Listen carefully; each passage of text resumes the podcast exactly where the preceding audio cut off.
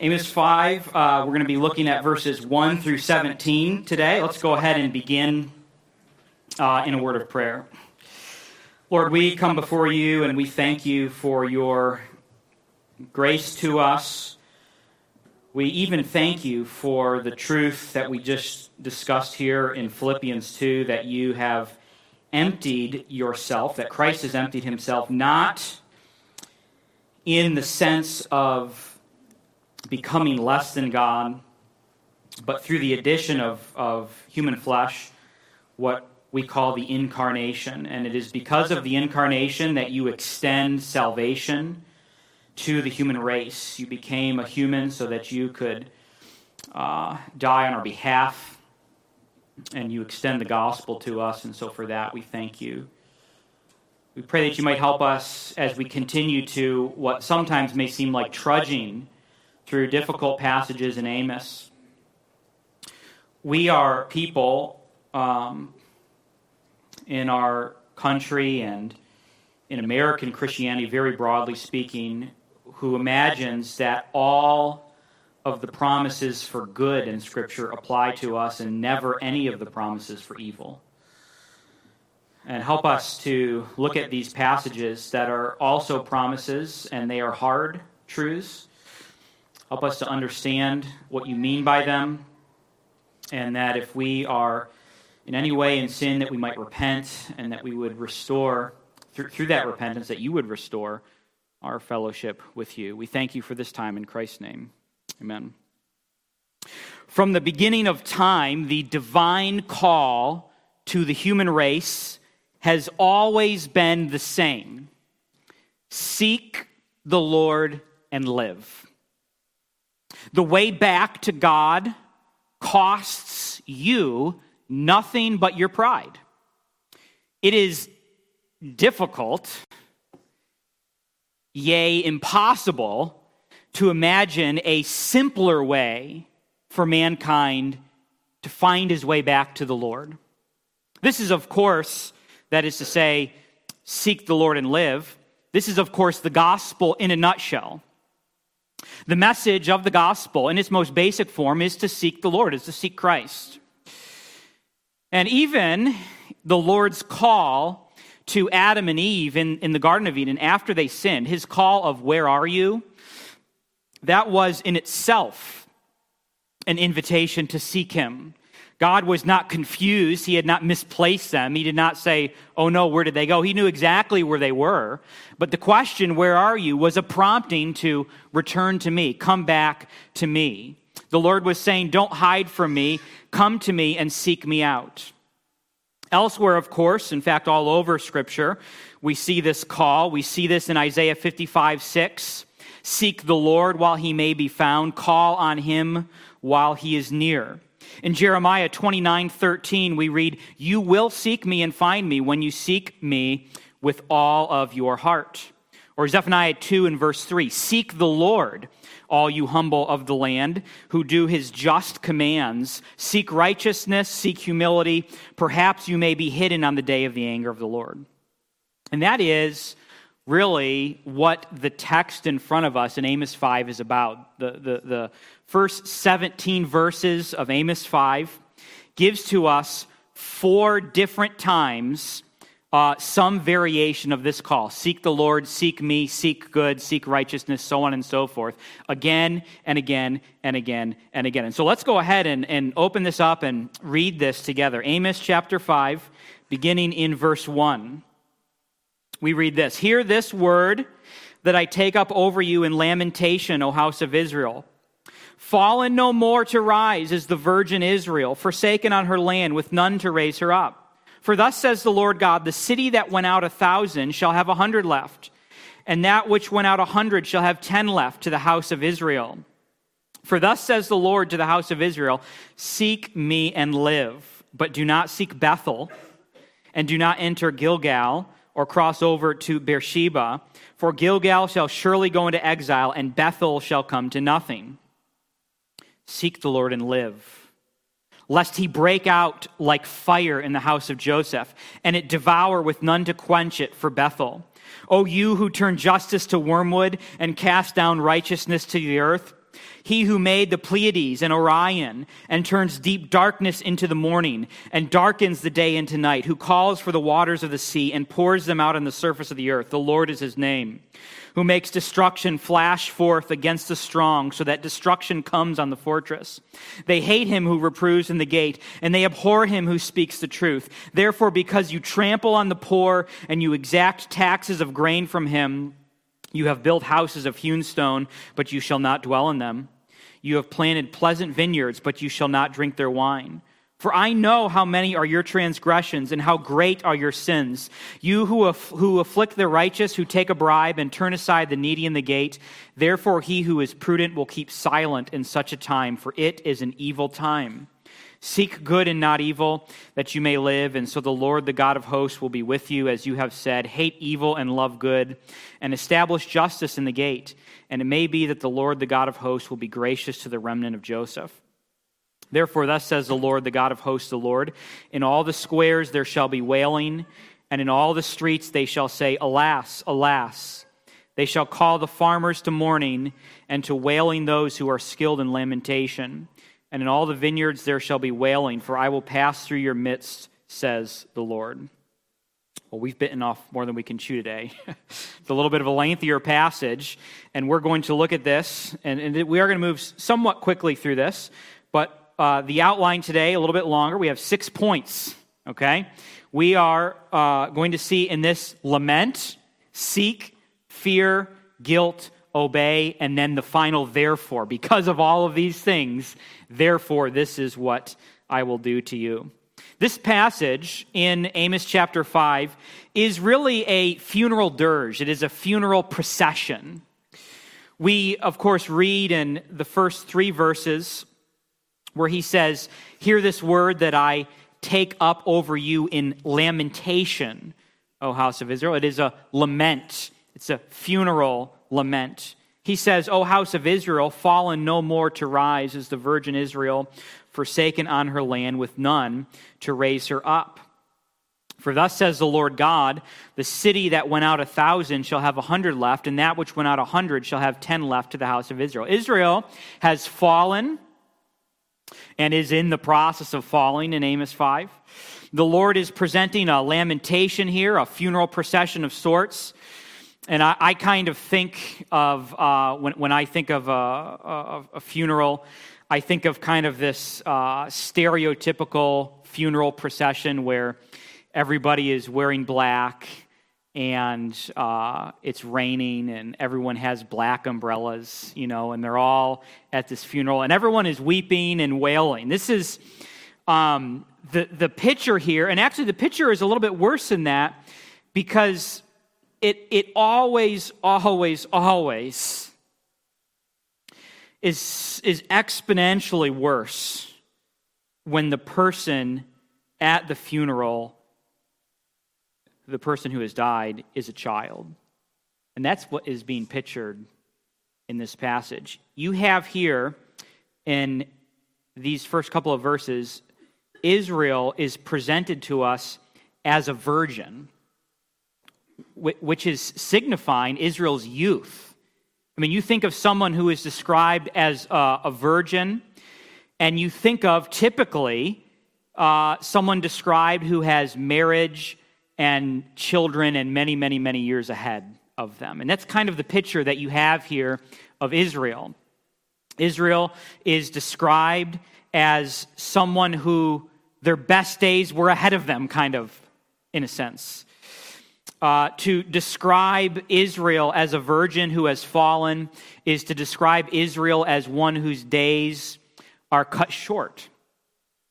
And we can see that here even in verse 3 because he describes this a bit more.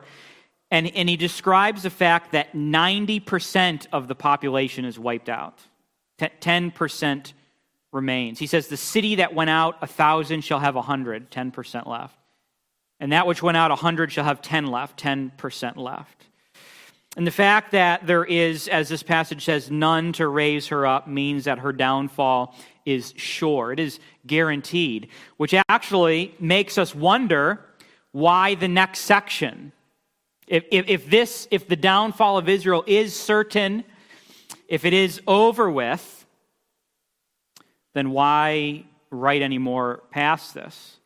The reason is that there is still, even in the midst of all of this despair, a thread of gospel hope that is woven in this particular text. And we see that in verses 4 through 7. We see this call to seek the Lord. This invitation is repeated several times.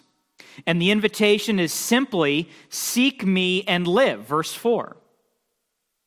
And as we saw in the introduction, this is the most basic and essential command. It is to seek the Lord and live. It is to, as we might say today, to seek the Lord and live is to repent and believe upon Jesus Christ for salvation. To find life is to find Christ. And we know this from John 14, 6, because Jesus is specifically connected to life. Jesus said to him, I am the way, the truth, and the life. No one comes to the Father but through me. You see, verse 4 and verse 6, and others, as we will see soon, is not just one choice among many.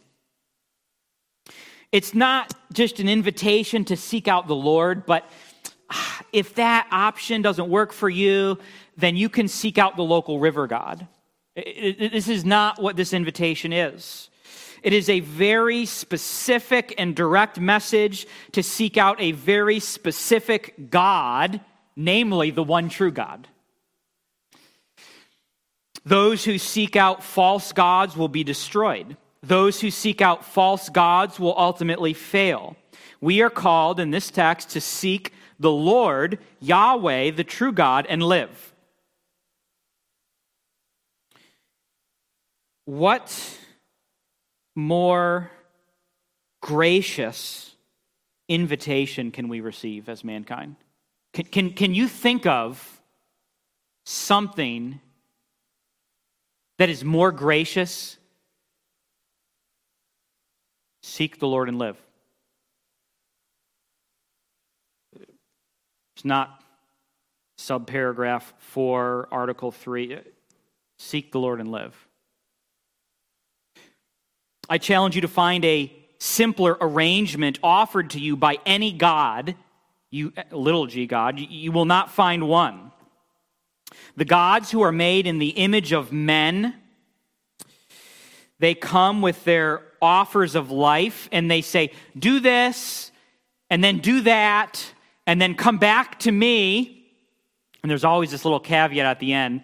And depending on what mood I'm in, I will decide whether you live or die. On the contrary, you have here a promise of God, a foundational commitment of the Lord that all who seek him will have life.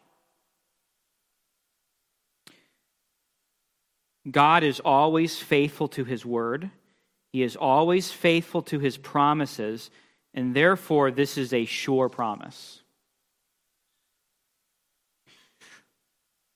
This promise of the Lord the simplicity of this promise, this offer, seek me and live. It's followed up by a warning. If you seek me, you will live. If you don't, or you shouldn't do this, alternatively, verse 5, the warning is this do not seek Bethel.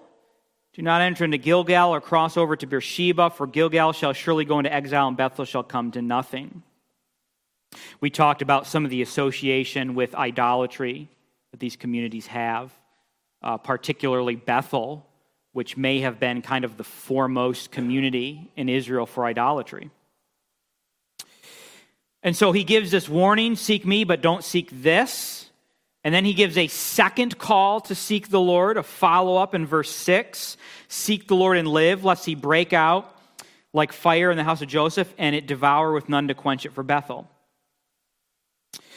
Now, I, I want to take a, um, uh, a, a little side jaunt here for a minute and say that there has been uh, a bit of ink spilled on this portion of Scripture because there is difficulty in trying to reconcile two different things.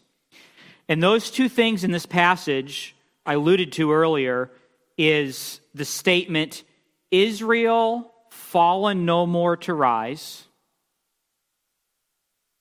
seek me and live. Which one is it? Is Israel fallen no more to rise? Or is there opportunity to seek the Lord and live? How do we reconcile those two statements? Um, the, the reason that there is that, that there seems to be discrepancy on the surface, an apparent discrepancy, is, is because of this. If God has already decided to destroy Israel, is the invitation, seek me and live, a real invitation? Do you, you see that? It's, it's I'm going to destroy you. You're done for. This is sure. This is certain. You're doomed. Seek me and live. Seek me and live. You, you just said, how can this be a real invitation to seek you? That's kind of the tension that has been, um, that, that, that exists in this passage. And I would suggest to us um, without maybe trudging through all of the all of the, the spilled ink on this is to simply understand it this way God is going to, for sure, destroy Israel. 722 BC, this happened. They fell. Does that mean that the call to seek God and live is not a real call? No, it is a real call because individuals within the nation of Israel could repent and believe and have life, even though the nation as a whole falls. So, so, so, so both realities are true, and there's not a contradiction there. Um, this has always been the case. People are always extended the offer of repentance in Psalm 69 32. When the humble see it, they will be glad. You who seek God, let your hearts revive. Let me extend to, um, to, to all of you here some encouragement on this topic of seeking the Lord. I know that it's, we can talk about this kind of up here, and then when it comes to your Monday through Saturday, there's the wrestling. Maybe even wrestling in the sense that we've been talking about at the 9 a.m. service, the assurance of faith. I'm, I think I'm seeking the Lord. I don't know if I'm seeking the Lord. Am I really desiring Him? Am I not? Is this genuine? Is this not? And you're wrestling through this particular thing. I want to give to you um, maybe just some medicine from the Puritan Thomas Manton who says this. He says, Though it may be at first you do not find him, yet comfort thyself that thou art in the seeking way, still in pursuit of him. Better a seeker than a wanderer. And perhaps maybe this would offer some encouragement to those who may be discouraged, and that is it, it, is to acknowledge that none of us here seek the Lord with perfection.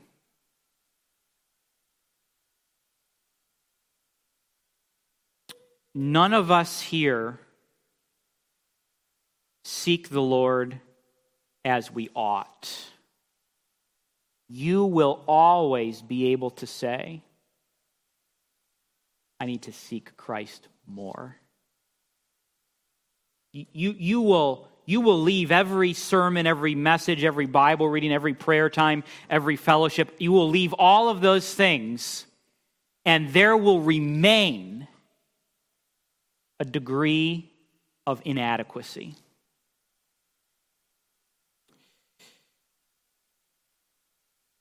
That is discouraging. It is. In fact, if it's not discouraging, there's probably something wrong. And yet, I want to put some encouragement in here. Are you seeking Him at all? Is there a desire to seek Him? And I, I feel like I'm seeking, but I haven't quite found, and I haven't I round this corner, and, and I, I uh, uh, uh, better a seeker than a wanderer. You're going to stumble and fall, and you are going to sin, but continue to seek Christ. seek Christ again and again and again. It is certainly better to be a seeker than a wanderer, and it is certainly better to be a seeker than to be intentionally swimming upstream against God's commandments. You see, this is, this is the contrast in this particular text. He's saying, Seek me and live. And then he paints a picture of people who are running in the opposite direction in verse 7. Because he says, O you who turn justice to wormwood and cast down righteousness to the earth. Remember that Amos, a significant part and theme of the book of Amos, is, is against injustice. And you have these Israelites turning justice into wormwood, which was a bitter plant. There was injustice in the courts. And that is how what we saw from a couple of weeks ago, you may remember, that certain people in Israel built their wealth. Remember, we said wealth in itself is not sinful, but it was the manner in which these Israelites were building their wealth. They were utilizing the courts to uh, squash the person who was poor, and they were building their wealth on top of that. A court of law is supposed to level the playing field of sorts so that justice is served. One in a court of law is not to be biased toward a person or against a person based on their wealth, ethnicity, any other factor. Leviticus 19 15 says this You shall do no injustice in court, you shall not be partial to the poor or defer to the great but in righteousness you shall judge your neighbor. Do you see how Leviticus 19 catches you on both sides? You might want to fall off the one cliff like Israel is doing and be partial to the great, right? You kind of build your wealth that way by squashing the poor. But he also says, don't be partial to the poor. Don't think because that person is poor, they can now get away with this injustice, which is more of what uh, I think our culture today would lean towards with some of the, the influences that we have today. Don't fall off in either direction. Righteousness. Don't worry about how much money that person has. Don't worry about what their ethnicity is. Did this person do right or wrong? Did this person do right or wrong? The standard is God's word. And yet Israel goes ahead and they corrupt this. And what we find out with, with, with Israel is that they're given this offer to seek the Lord. Don't go to Bethel, don't go there. What you're doing, though, is you're turning justice into wormwood. You're, you're, you're, you're casting down the righteous to the earth. But they find out quickly, or they will find out quickly, that they're messing with the wrong person. They're messing with God. And that is what God makes clear in the next section, because there is supposed to be some fear instilled into these people. We read in 8 through 9 He who made the Pleiades and, the, and Orion and turns deep darkness into the morning and darkens the day to night, who calls for the waters of the sea and pours them out on the surface of the earth. The Lord is his name, who makes destruction flash forth against the strong so that destruction comes on the fortress. Now, he does the same thing that he did last week, and that is, namely, this that when God wants to get people's attention, what does he do? What does he do? We saw it last week. Happens in the book of Job. He tells them, what's that? His attributes. He gives the people his attributes, right? He did this in Job, remember? Remember, Job's primary question is why, and God's primary answer is who. He never answers, he never says because. He says, Who are you? And oh, by the way, this is who I am. And we saw this a couple weeks ago because he was giving his attributes. And he does that again here. And there is some irony here because God references the fact that he's made the constellations. You see that there in verse 8 He who made the Pleiades and Orion. These are constellations. Later on, not this week, but later on in chapter 5, we will learn that Israel is actually engaging in star worship. They are worshiping the stars. And um, Israel's star worship cult is completely illogical. It makes absolutely no sense. You're not worshiping a God, you're worshiping something that God made. He, he said, You're worshiping the stars. I made the stars. How does that make any sense at all?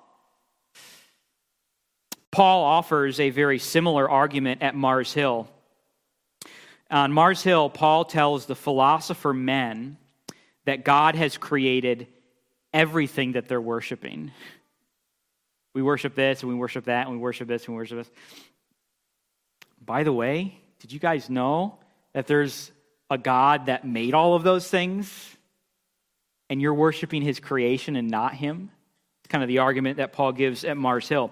It's, it's almost like when, when, when you make this, when you expose people in this way, it's almost like uh, these people, Israel, and the people, uh, Mars Hill, it's like you're dressed up in this clown costume. And Paul comes along, or Amos comes along, and he simply brings a mirror with him. And he says, Why don't you look inside the mirror and see how foolish it is to do this? He's just exposing the folly of idolatry. Israel's folly is exposed. Their folly is exposed because they are worshiping the creation and not the creator. And their folly is exposed because it, this, this is not, it's not like you're messing with the class bully, okay? It's not like you can just go home and you're, you're safe now.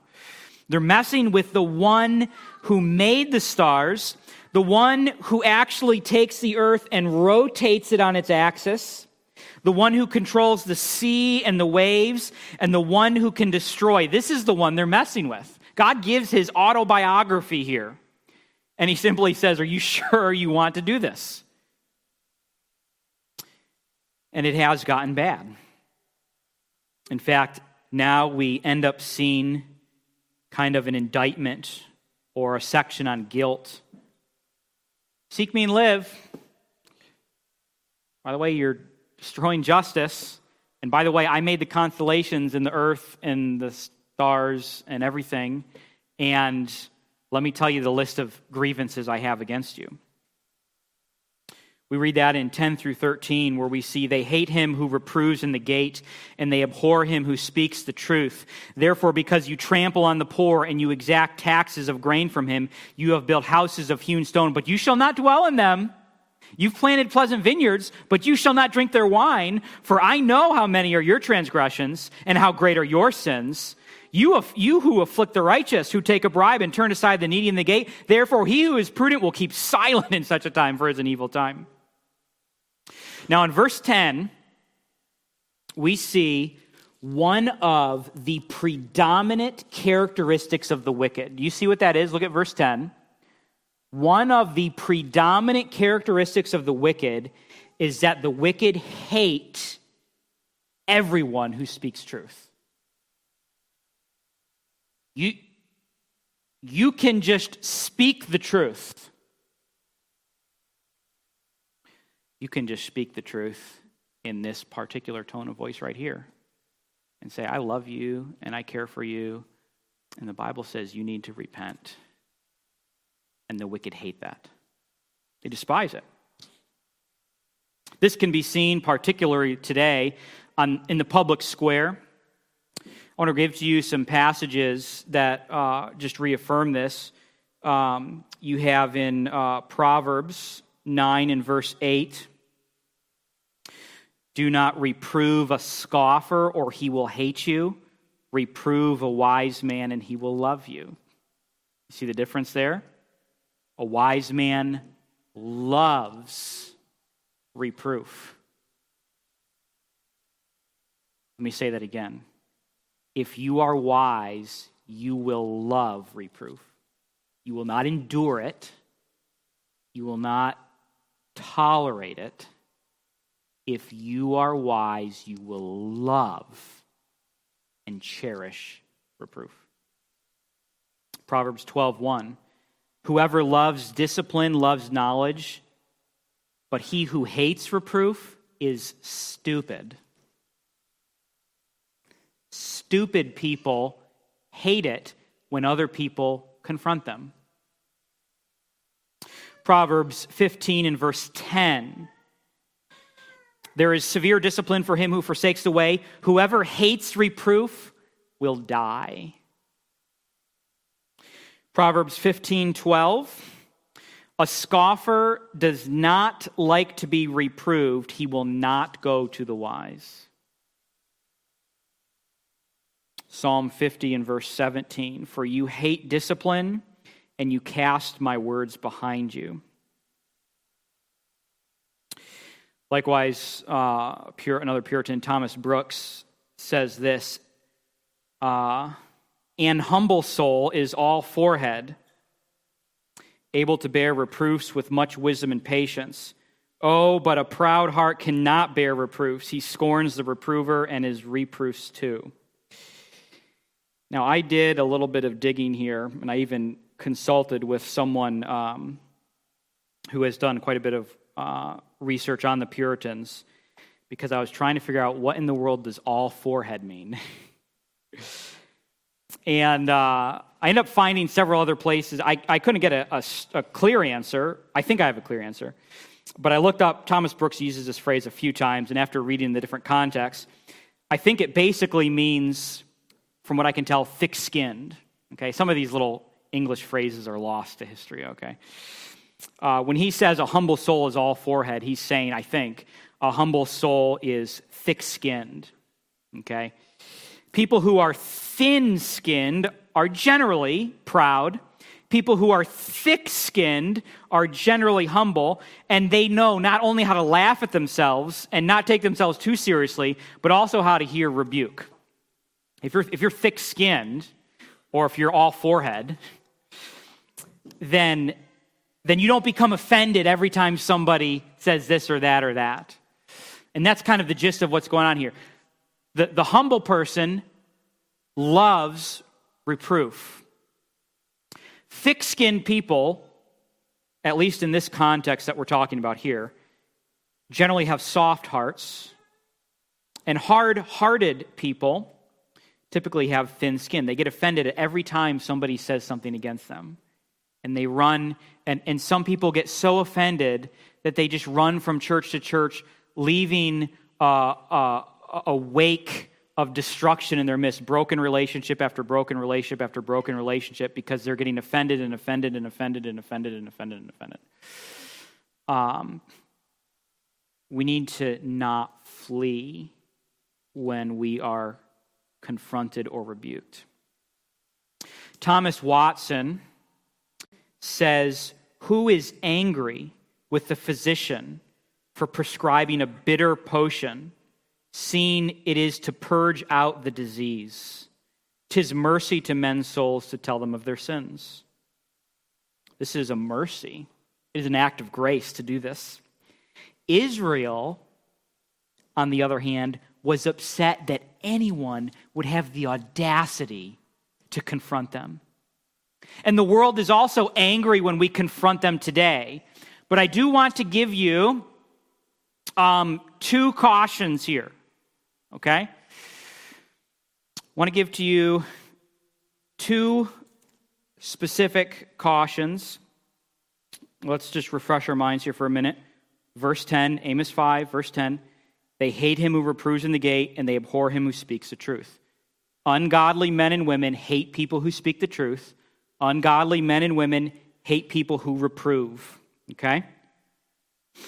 Caution number one People get mad for many reasons, not just one. That's simple enough. One of the reasons that people get mad is when you tell them truth. But that's not the only reason that people get mad. And so we need to be cautious. We are exhorted in Scripture to preach the truth in love, okay? So you could give the truth to someone and they might be angry because you gave them the truth. And you could give the truth to someone and they could be angry because you were a jerk about it. Okay? I remember one pastor said that some people don't know the difference between being an evangelist and being a jerk. Okay? And we need to understand that if someone is going to get upset with you, it ought not be because you were a jerk. It ought to be because you gave them the truth in love, and that's what they They need to get mad at the content of the message itself. And in order for them to get mad at the content of the message, I have to strip away everything else that could cause them to get mad at me. That's caution number one. Second caution, caution number two, is always this that we are not merely looking at Scripture so that we can point the finger outside, but that we are looking at Scripture and allowing uh, uh, uh, it to, um, as, as Hebrews 4 says, the sword that pierces into our hearts. Okay? Am I one who despises reproof? You must seek out accountability for yourself. That is part of being in church. That is part of being committed to a church. And I would suggest to us this is also part of being a member of a church is that you have committed yourself.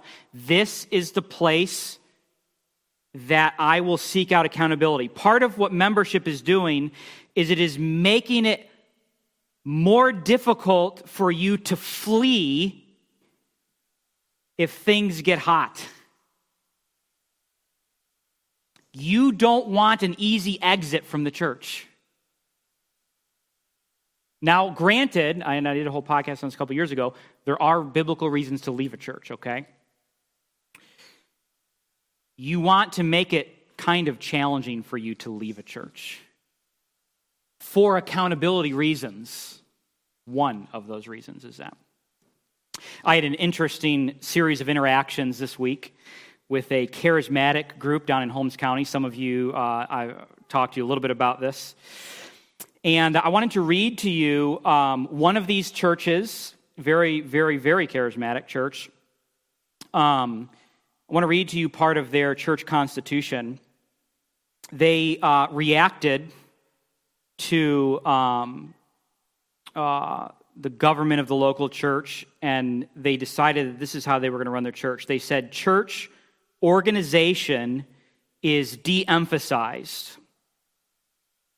We try to keep it simple without giving much time and energy into complex bureaucracy or any form of democracy. We simply believe that the senior pastor is responsible for the church, responsible to hear from God, and responsible to feed and love his people faithfully. You see what they're doing? You, catch that? No government, no structure, no anything.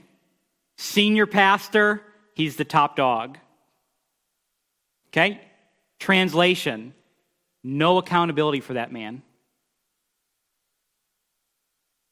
Number one. And number two, you, you, can't, you can't ever say that he's wrong. He's God's man. if you are going to say he is the one, he is the guy, then how could you ever be wrong according to that standard? Now, of course, this church also has no church membership. So not only are they saying publicly, we believe that the senior pastor should not be accountable to anyone, we believe that nobody in the church should be accountable to anyone, is essentially what's going on here. And it's just kind of this free for all that's going on. Instead of this, we need to be, as Brooks might say, all forehead. We need to be thick skinned. We ought to receive rebuke and accountability and even invite it. That's, that's, the, that's the second warning here is that receive, uh, run into places where you can be held accountable. Israel did not do this. Instead, they oppressed the poor. Verse 11 makes this clear. They trampled the poor, they taxed their grain, they built houses on their backs, and therefore God says they will not enjoy these luxuries that they have gained through extortion. In verse 12, he says that their transgressions are many, their sins are great. They afflict the righteous, they take bribes, and they ignore the needy. Those who are wise will be silent, according to verse 13. And all of this brings us to the next section here, and that is verses 14 through 15. Where we simply read, Seek good and not evil, that you may live, and so the Lord, the God of hosts, will be with you, as you have said. Hate evil and love good, and establish justice in the gate. It may be that the Lord, the God of hosts, will be gracious to the remnant of Joseph. Of course, this is the call that we heard earlier, the one to seek the Lord and live. I told you there were different variations of this in this passage. You have seek good and not evil. God promises that if they do this thing, He will be with them.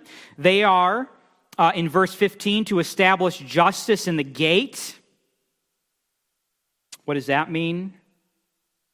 To establish justice in the gate is to establish justice in your community, in your nation, in your state, in your so on and so forth. Now, there are two diametrically opposed views in Christianity about the Christian's responsibility in the local community. And then there's a thousand variations between those, okay? Some Christians, if we were to go all the way to one extreme, some Christians believe in what you might call the social gospel. You, some of you are familiar with that term, the social gospel. Okay?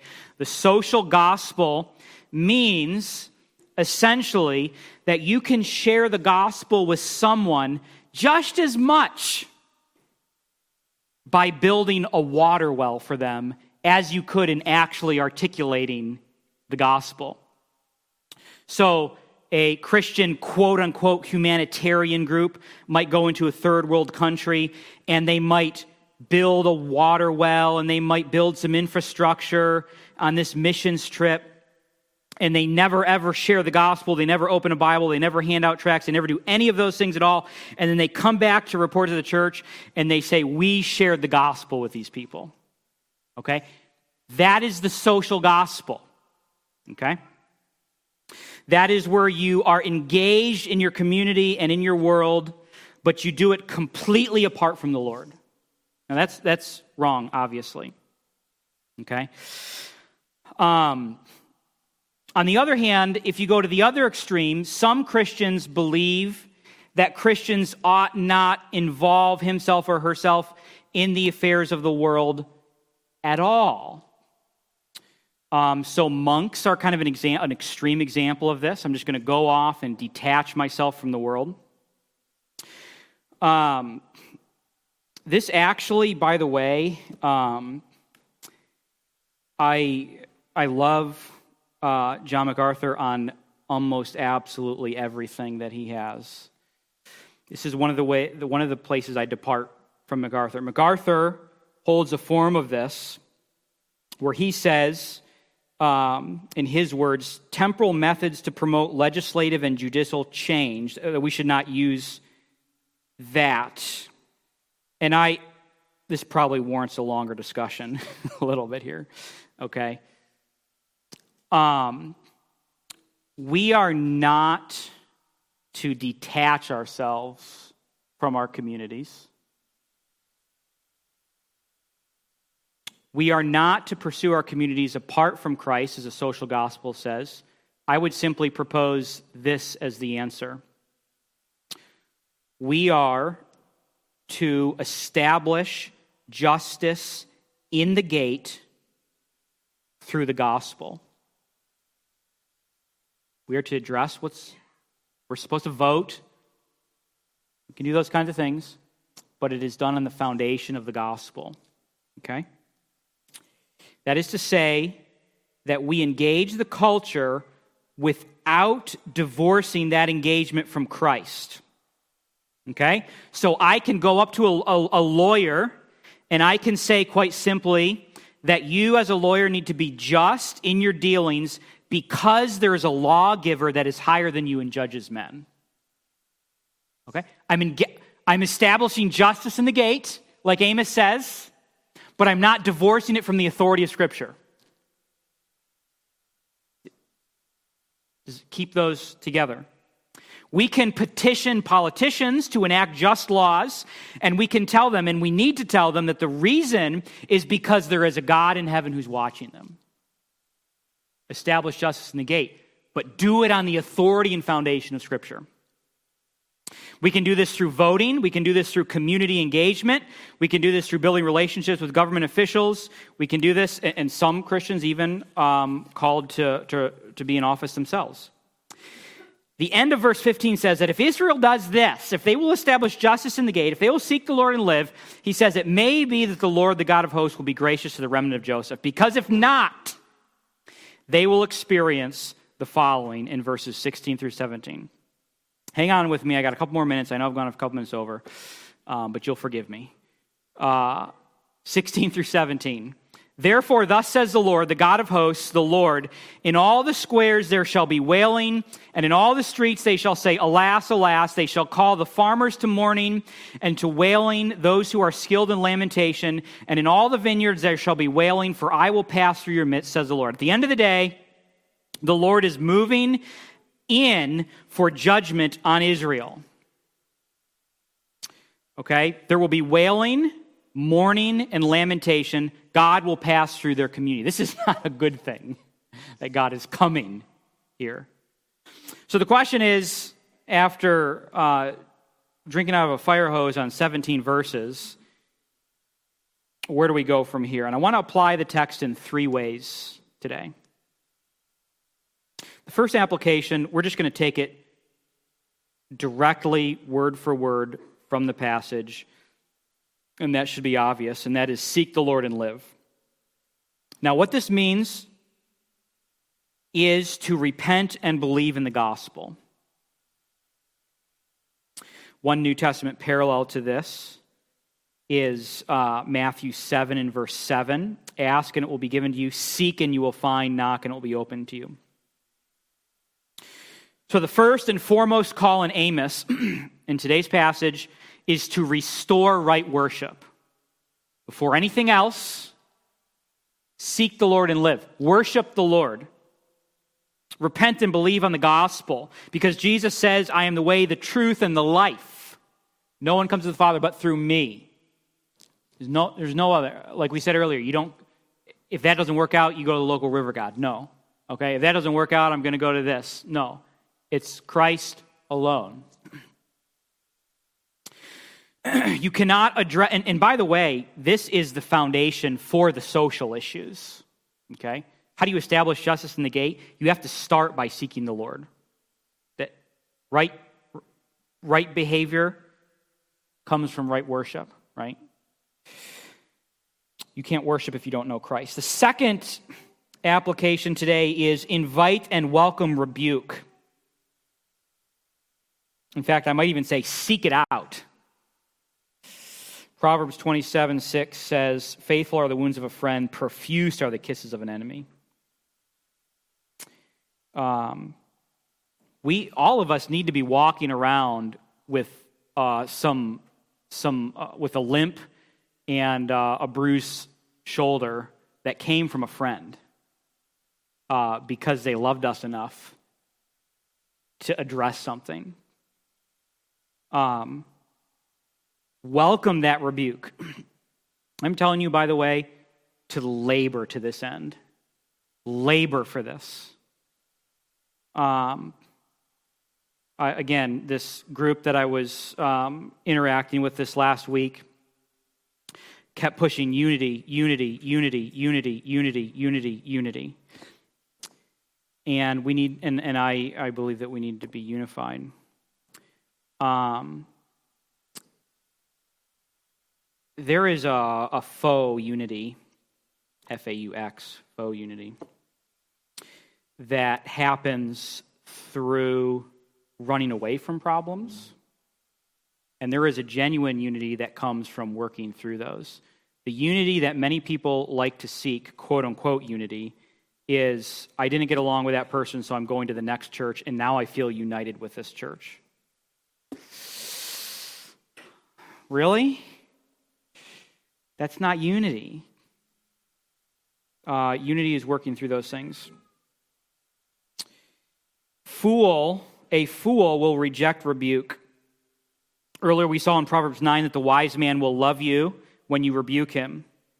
it may be, I don't know, maybe one of, I'll say it's one of, one of the easiest ways to tell the difference between a wise man and a fool. You want to just quick litmus test? How do I know the difference between a wise man and a fool? Rebuke them. And you'll know. Like within seconds. Third application establish justice in the gate. We are to seek out the well being of our community and our nation. Everyone can do this. you don't, even if you don't hold office, you can seek the Lord yourself.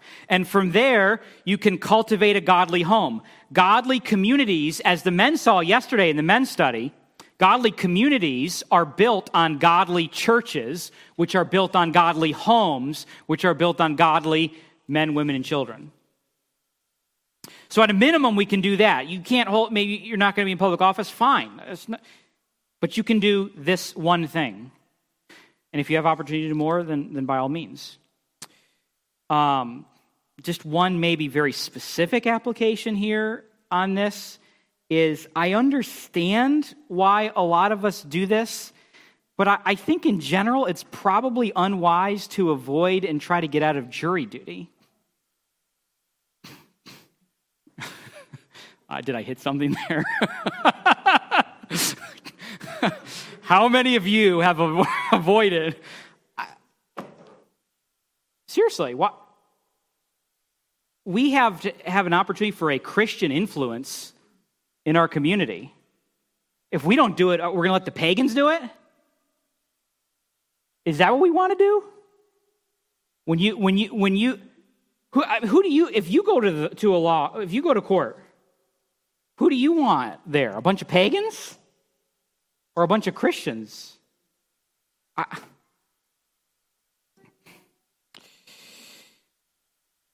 Maybe you guys needed that little prod. I don't know. uh, establish justice in the gate. Okay? I, there's a way to do it. And they ask you to do it. They're like, could you please come here and talk about justice in this no, I don't want to. Okay, how about. And keep this in mind. Even if the American ship does end up finally and fully sinking, the hope of the gospel is that individuals within America can still be rescued from that ship. Seek me and live. Our fate is not tied to the fate of our nation or of our world, it's tied to Christ. You don't have to go down with the ship. You can be flown out. You can be medevaced out. Okay? May we then be emboldened to share the gospel for such a time as this and to exhort our neighbors to seek the Lord and live. Thank you, God, for your grace to us and for the gospel. Thank you for Amos and the timely message that this is. We pray that you might help us to apply this to our own lives. In Christ's name, amen.